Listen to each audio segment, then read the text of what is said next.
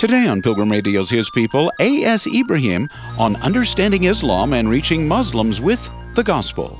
befriend the person and love to get to know the person. Ask about their family, their siblings, why they came to America.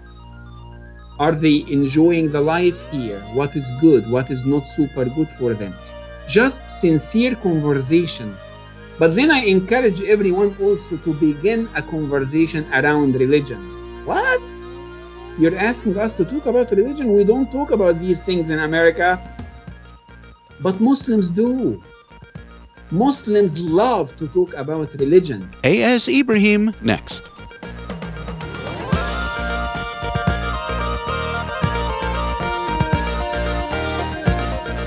Islamic Studies professor Dr. A.S. Ibrahim has two major goals with his new book, Reaching Your Muslim Neighbor with the Gospel. First, to help believers understand Islam, and second, to give practical ways to connect with Muslims and effectively communicate the gospel. That's the focus of today's discussion. Dr. Ibrahim, tell us how the Lord led you into this area of teaching Islamic studies and communicating the gospel to Muslims. As concise as I can, I was born and raised in Egypt, and Egypt is a majority Muslim, Muslim majority country, and I was never Muslim. I was born in a nominal Christian family where uh, we just went went to church every week. Nothing really about following Christ. And when I was nine years, nine and a half, I heard the gospel and I committed my life to Christ in an evangelical church.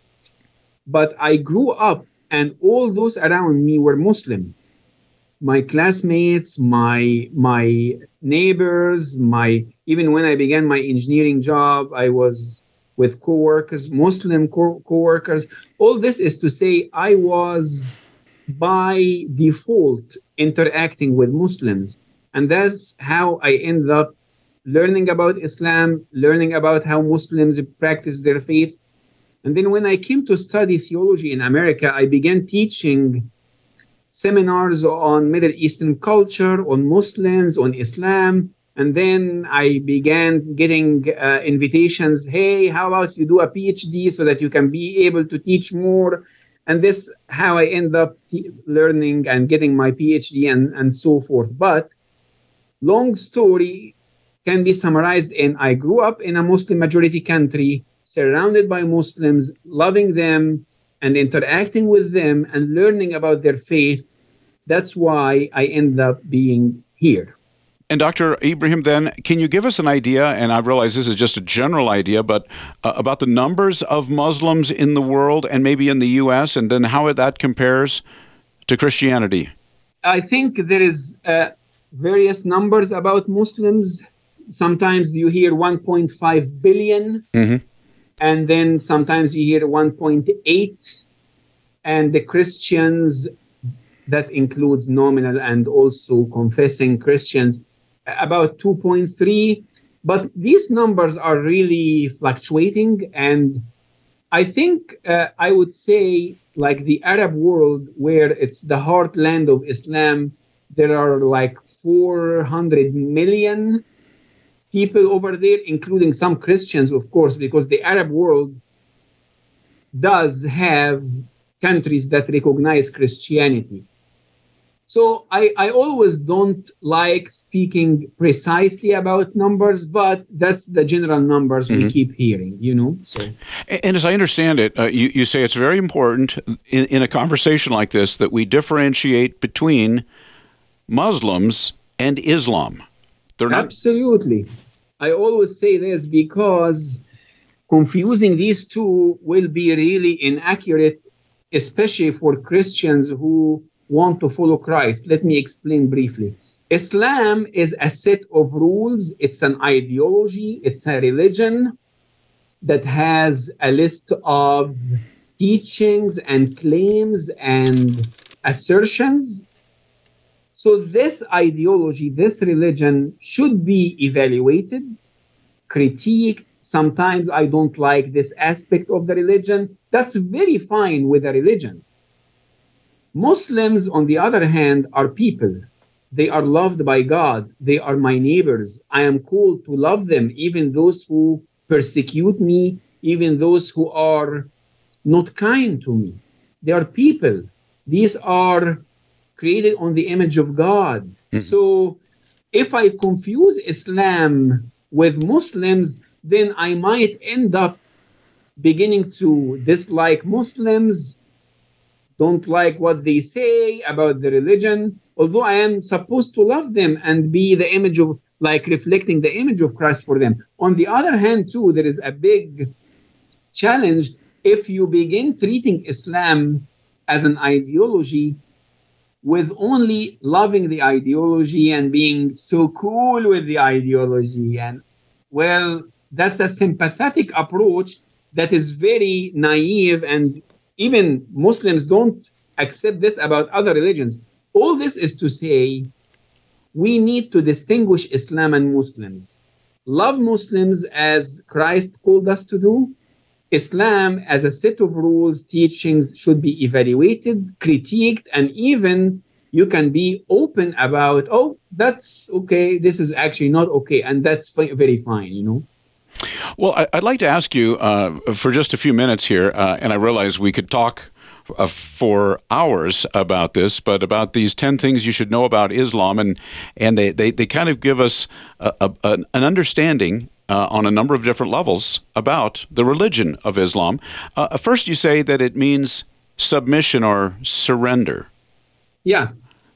Well, eh, I say this because many people are confused because in Western societies, especially with left leaning uh, media outlets, the tendency is to make everything look good. And you try your very best not to be offensive to anyone and except Christianity sometimes. right. People come just again.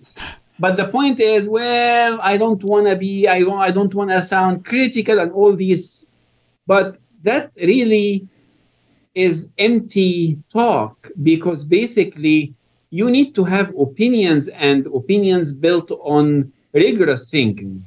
Now, Islam in the West is portrayed as the most peaceful religion. Well, even Muslims won't accept that. Muslims in general, when you ask them in the heartland of Islam, is Islam about peace and love? They would say, no, it's about justice. Mm. That's what Muslims say about their, their faith. Yeah. So, what are we doing here in the West? Oh, Islam is about peace and Muhammad never attacked anyone. Well, but what about your primary sources? The history of Islam itself portrays a different picture. But in the West, there is a tendency to elevate anything but Christianity, and that is how they are bringing Islam up. And doing so, they needed an Islam, a version of Islam that appeals to the norms of the West. Mm. What are these norms about? Peace. So, I heard many times from Muslims and non Muslims alike in the West that Islam means peace. That's wrong. And I'm not being like, that's actually linguistically wrong. Islam as a term, and Muslims for the whole history of Islam knew that Islam means submission. We submit to Allah and His rules and follow the precedent of Muhammad. That's what Islam actually means. Has nothing to do with being a peace thing. So that's why I wanted to put this as number one among the uh, the the points, you know. And those two foundations of Islam, I, I think you just gave them to us, but if you could isolate them and uh, tell us how important they are. The most important foundations for Islam are two: Allah's words and Allah's Prophet. So in in Islam, the deity is named Allah and he sent a word, and that's the Quran, and he sent a messenger or a prophet, that's Muhammad. For Muslims, Allah's word and Allah's messenger are the most important foundations, and that's I will put it here. Yeah. Okay, and how would you contrast or compare uh, the the deity, the God of Islam, and the God of the Bible? It's a huge question. It's a long question, but the more honest and particular you are with particularities and specifics of each faith, the more you will realize that you're talking about two different entities. Mm-hmm. You could be speaking about God and God, but what you mean is very different. You could be speaking about Allah and Allah because, for example, Christians in the Middle East they use the word Allah to describe the deity. Mm-hmm. Ask them, what do you mean by Allah? Completely different picture than the one provided by Islam. First, think about how Islam focus is focused on the absolute monotheism, and Christianity is the triune God, three in one, Mhm. one being, completely one, not three, one being, but three persons, and we, and that's the revelation of our Lord uh, about Himself in the Bible. So. All this is to say there is a lot to be said here, and there is tons of controver- controversies, but an honest look would give you a conclusion that we're talking about different entities. And you write that uh, Islam is more than a religious system. In other words, it's interwoven with all areas of life, or, or supposed to be. Absolutely, absolutely. Muslims don't think of Islam as only a religion. It's a cultural identity. That's why you you find Muslims in Nigeria thinking that they are connected in some sense with Muslims in America. It's one ummah, one community of Muhammad, and it's also a nationalistic movement. It's more like a, a driving force that would make um, it's like the the the the idea of how all Muslims are connected with this um, nationalism that is centered around the religion. So I always try to help my American friends understand that Islam in practice is not about only a set of religious rules. It's more than that. It goes beyond that. Well, Dr. A.S. Ibrahim is my guest today on His People. He's professor of Islamic Studies and the director of the Jenkins Center for the Christian Understanding of Islam at the Southern Baptist Theological Seminary. He's also author of a number of books, including Reaching Your Muslim Neighbors with the Gospel. And we're talking about his article, 10 Things You Should Know About Islam. And then I want to move uh, in just a few minutes into uh, communicating the gospel with Muslim people. But you say Islam consists of two major sects or denominations, if you will? Yeah, I think it, it can be two, it can be three. You can say three, especially with the addition of the Ahmadiyya sect um, a couple of centuries ago. But the point is, the major two sects denominations in Islam are Sunni and Shia. Many Westerners just tend to buy into the ideas promoted in the media that ah, there is no difference between Sunni and Shia, it's just some political uh, disagreements. This is completely bizarre, to be honest Hmm. with you, because Sunni and Shia have been in enmity for over 12 centuries.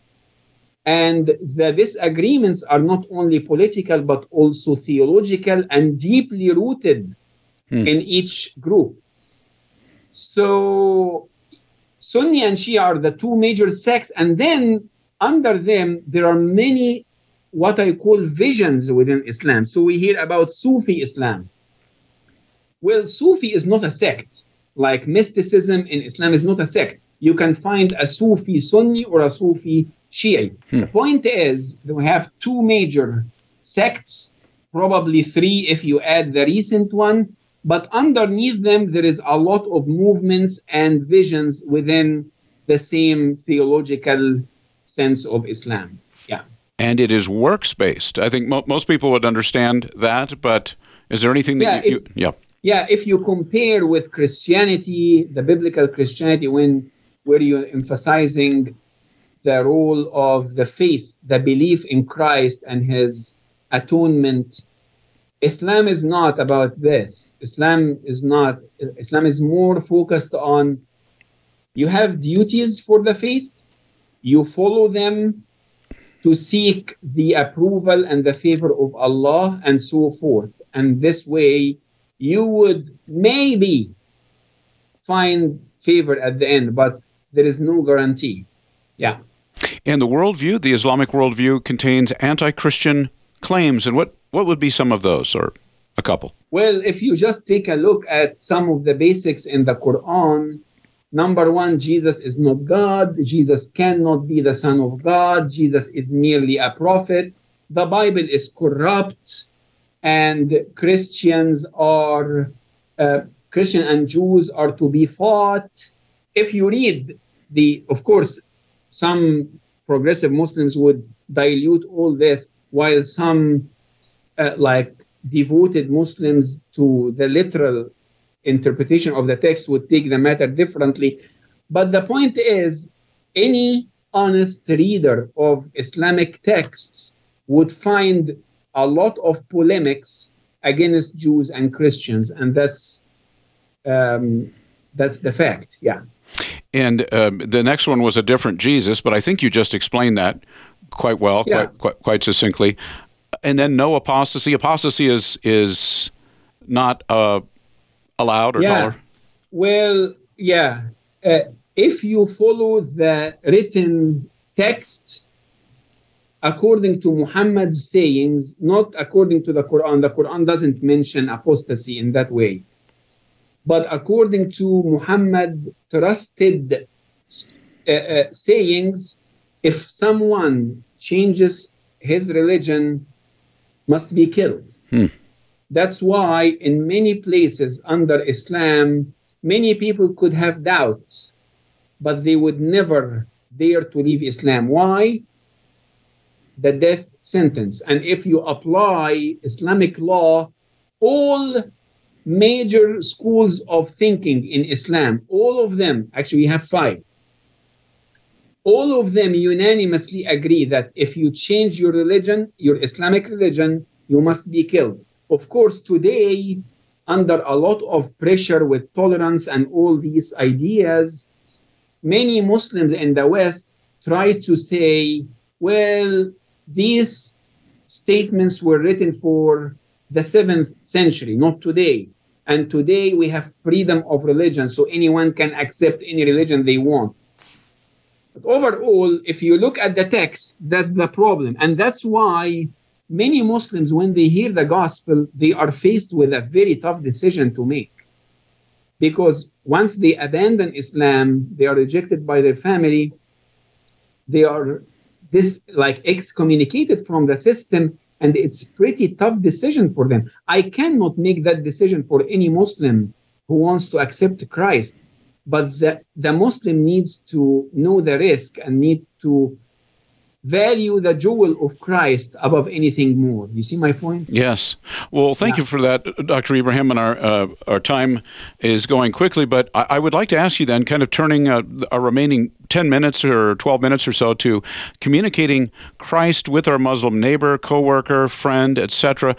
Can you help us understand what you would see as some of the basics in communicating Christ with a Muslim person? I mean, where would you even begin? I would love always to begin befriending a Muslim, especially if it's neighbor or if it's a co-worker. Don't focus on immediately telling everything you know about Christianity and Christ in the first two minutes. You you can't do that. Yeah. I would encourage you to be honest from the first minute that you are a follower of Christ. This is amazing. That's important. But befriend the person and and and love to get to know the person.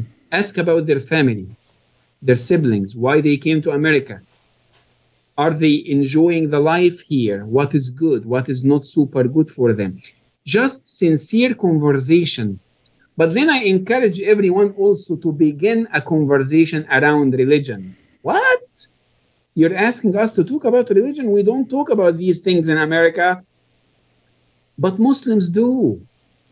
Muslims love to talk about religion. Hmm. And if you are, as a Western Westerner, you want to talk immediately about the weather and football and mm-hmm. uh, whatever, mm-hmm. don't go there. Begin talking about sincere devotion to God. What do you know about God? And Did, have you heard about the true Jesus Christ? Can I tell you about the true Jesus Christ? Can I tell you? Can I read with you a story from the Bible? Have you heard about the most crowded place ever? What is that? We call heaven. What? How did you do that? So I provide tons of compelling questions in my book on reaching Muslims with the gospel. And all comes down to one thing I want to befriend a Muslim. I'm not treating Muslims as projects, they are people that God loves. And I want to present the image of Christ to all of them. So, questions, and then we go to the hard meat of what about the Trinity? What about, and all, I answer all this in my book. Yeah. And can you talk about the role of intercessory prayer? Yeah, I call this the lost art uh, in my book. I call this because we tend to think a lot about programs and projects and and the best technique to mm-hmm. convince someone of the argument. I, I understand all this, and I I I I want to be excellent in the argument I, I propose. But honestly, I can get tons of degrees and eloquence, but I win no one because it's the work of the Holy Spirit, and we should all acknowledge that. Mm-hmm. That's why I say that the lost art among the believers is the intercessory prayers, because we need to speak with God about Muslims before we speak with Muslims about God. And that's, I tell in my book a lot of stories from my years growing up in Egypt, how we were really focused on intercessory prayers and how we saw God moving in a, in a marvelous way among Muslims. Yeah. And you do point out, and you uh, perhaps you alluded to this a little bit earlier, but when the subjects of either uh, their prophet Muhammad or uh, the Quran come up, you say to tread carefully, to be uh, sensitive in how we discuss those things. Well, honestly, because it's very sensitive as a topic. So the topic itself is is like when you talk about Muhammad, this is the most revered person in Islam.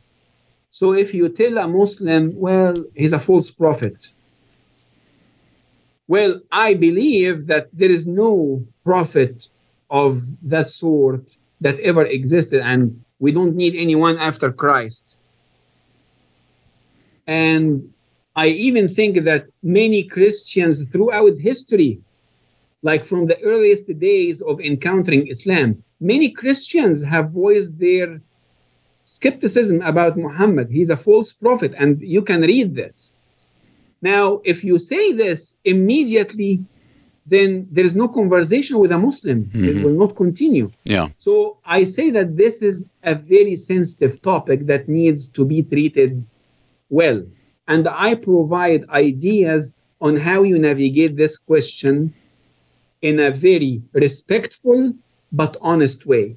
Similarly, I speak about how you would speak about the authenticity of the Quran with a Muslim. So these two parts are in one chapter in the book. Can you give an example uh, of how you, you say respectful and honest, uh, how you would raise? Well, yeah. So, for example, I would say to a Muslim when this Muslim presses on to hear what is my view of Muhammad, I would say, well, you know what? He is your prophet. You value him, you respect him. And because I love you, I want to give you the meaning that you want to hear from me because I think you want to hear honest answer from me. If I believe in Muhammad as you do, don't you think I would have been a, a Muslim now? Usually it goes, yeah, mm. I understand, you know. So it's more like honest but but sensitive but without compromising my belief system and also i'm trying to put the words to the the, the limit that i need to tell in the context not because sometimes for example i have a muslim friend here that i have known for seven years and after a few times that we met he told me you know what I'm not Muslim anymore. I don't believe in Islam anymore, but I cannot really do anything about it. So he's particularly in his heart, like un- unbeliever in Islam Mm. anymore. He didn't commit to Christ yet. Mhm. But the point is, now when I talk with him, it's even more freely. You can talk about anything, but you see the point. So it all depends on the stage of your friendship with a Muslim, you know? Yes, and, and you point out something that I think in the West here we wouldn't think about, and that is to be careful when you're talking to uh, a Muslim person that you're talking to someone of the same gender. Yes, it is very inappropriate if a man tries to evangelize a woman, a Muslim woman. And it is not really good if a woman, especially if a Western woman, is trying to evangelize a Middle Eastern man, a Muslim man. There is a lot of complications here. And I always say, stay away from this because things can get really sketchy, you know? hmm Can you talk, touch on a, a, maybe a couple of major misconceptions that many Muslims might have about Christianity? I would say that there are cultural and theological misconceptions. A cultural misconception is that the West is Christian. That's a cultural misconception. Mm-hmm. In which, in the mindset of Muslims, there is no separation between religion and state. Religion and state go together because Muhammad was a prophet and a statesman. So for Muslims, there is no separation between religion and state. That's why they look at America and they're like, oh, America is Christian, like Saudi Arabia is Muslim. And if America is Christian, then Hollywood is Christianity. Oh my goodness, of course not. hmm So that that confuses things. So that's why once you meet a Muslim, I encourage every one of my audience, be honest and say, I am a follower of Christ. I don't mess around. So this is a cultural misconception. One of the other misconceptions that are theological is that you Christians worship three gods. Of course not. But you say the Trinity. Okay, tell me about the Trinity. What do you know about the Trinity? Don't you say that God married Mary and they had Jesus? Of course not. That's a blasphemy. Yeah. So you need to know what kind of where where is this Muslim, the level of the knowledge in this in the Muslim friend, and based on this you can you can develop the uh, conversation. You know. So these are some. Of course, another theological misconception is you Christians corrupted your Bible. You don't have the right, and so forth. I talk about all this in my book. You know. Well, the book is Reaching Your Muslim Neighbors with the Gospel, and I know I have to let you go here in a moment, Dr. Ibrahim. I'm wondering, you, you say it's important to have, to develop, and you've kind of uh, uh, definitely implied that, or have not said it, but to develop a Christ like attitude toward Muslim people as you're communicating, as you're talking to them. Uh, any tips for developing a, a Christ like attitude? Don't argue to win. Hmm. Maintain a disposition of, you know what? I'm a follower of Christ. I cannot convince people to accept Christ or not. I am just an ambassador of the gospel. I am an instrument in the hands of the Holy Spirit. So, all this is to say, just your disposition as a Christ follower, calm, listening, asking good questions and leading questions. Every now and then say, you know what, I have an answer to you, but the answer should be read in the Bible. Would you like me to read this? Yeah, yeah, I don't mind, read it. How about you read it? So you let the Muslim read it, and so forth. You've been listening to His People on Pilgrim Radio. Many thanks to our guest, Dr. A.S. Ibrahim, author of Reaching Your Muslim Neighbor with the Gospel. He's professor of Islamic Studies at Southern Seminary. Thanks for listening, and I hope you can join us again on Monday at the same time for another edition of His People.